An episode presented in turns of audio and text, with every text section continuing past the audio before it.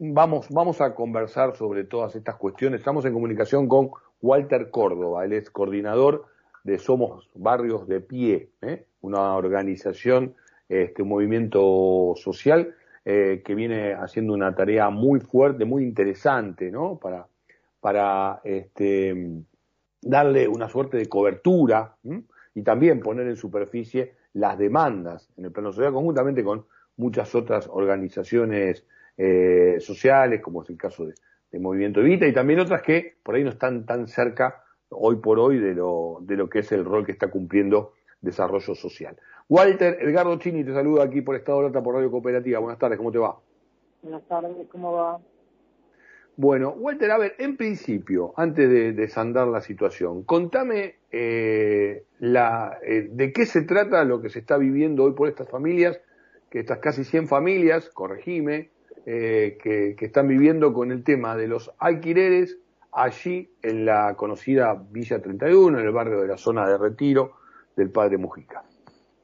Sí, en principio contarles que son 100 familias, 87 eh, madres, jefas de hogar, donde hay más de 150 niños, niñas.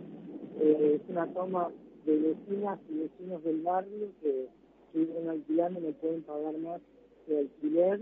Están ya hace eh, un mes en esta situación, en un predio que el gobierno... Walter, disculpa, Walter, Walter eh, tengo, tengo, tenemos dificultades con la calidad de la entrevista. ¿Vos te estás moviendo? Sí, pero ahora creo que si me llamás de vuelta puedo... ahí, ahí te escucho bien. Ahí, te, escuchás. Bien. Sí, a ver si seguimos ahí, porque eh, si no es una pena. A ver, que son 100 familias, eh, 87 madres, jefa de hogar, con 200 niños, niñas.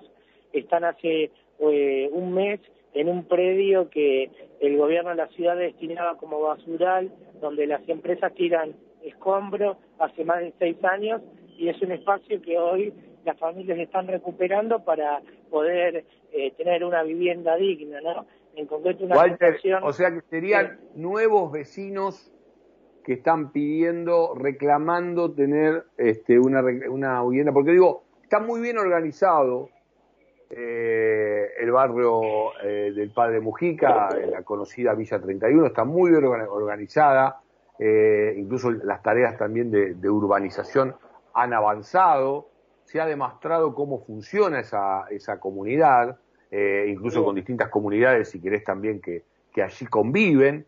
Eh, entonces quiero tener características precisas. Son, son vecinas y vecinos del barrio que hoy no pueden alquilar, que venían alquilando ahí porque los alquileres aumentaron un montón. En esta pandemia muchos perdieron y muchas perdieron el trabajo. En concreto esa es la situación. O sea, que Ahora, venían de alguna forma moviendo eh, en algunos eh, lugares para pedir eh, poder alquilar de alguna forma y eso no lo pudieron concretar y hoy eh, para no quedar en una situación de calle, lo que hicieron fue tomar ese espacio. Mm. Y ese espacio está dentro de lo que es el barrio de Retiro. Sí, sí. Bien. La zona de la containera.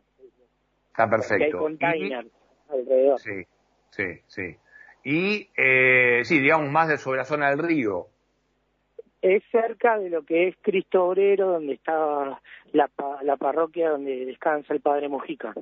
Bien, y además en la zona más cercana a los que son los, los, los lugares eh, más portuarios, digamos, también, ¿no? Sí, sí, ahí cerquita del puerto, a tres cuadras, cuatro cuadras del puerto. Bueno, eh, situación de frío también y de, de, cuestiones de enfermedades en una situación de pandemia, digo, también esto hay que reflejarlo.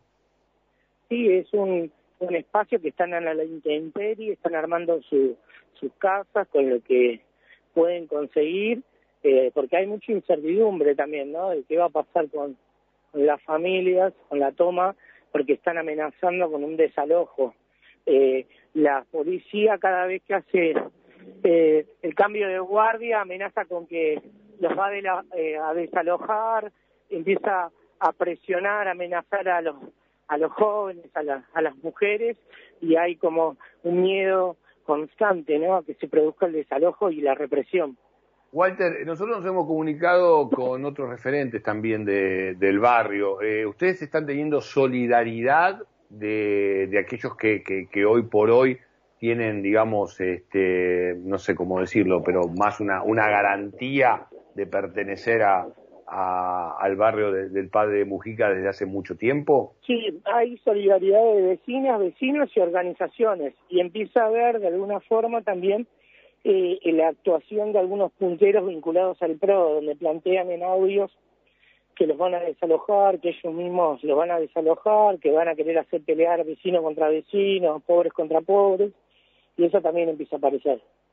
Sí, yo no, no quiero entrar demasiado, Walter, en, el plano de la política electoral partidaria, no porque me ponga un, puncho, un poncho ni otro, sino porque quiero enfocar más que nada la entrevista. Por supuesto que vos eh, podés tan libre, libre, de decir este y de, y de, y de denunciar y, y, enunciar lo que lo que te parezca y lo que creas conveniente para lograr los objetivos que tienen que ver justamente con, con darle respuesta a las necesidades de estas de estas de estas familias pero digo quiero marcar más que nada eh, el tema de eh, atender esta esta situación y, y me parece interesante hacerlo digo eh, con una organización como Somos Barrio de Pie pero a ver, también eh, insertos en lo, en lo que hace también a una cuestión hoy por hoy de disputa electoral, ¿no?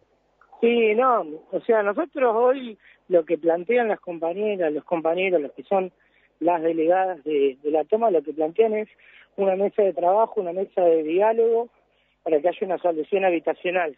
En ese sentido, lo que se está haciendo es extender la invitación y el compromiso a la Defensoría del Pueblo, al Ministerio Público tutelar, a los distintos organismos que, que cuenta el Estado y que mismo participe el gobierno de la ciudad a través de la CISU eh, y la participación de las vecinas y vecinos de la toma.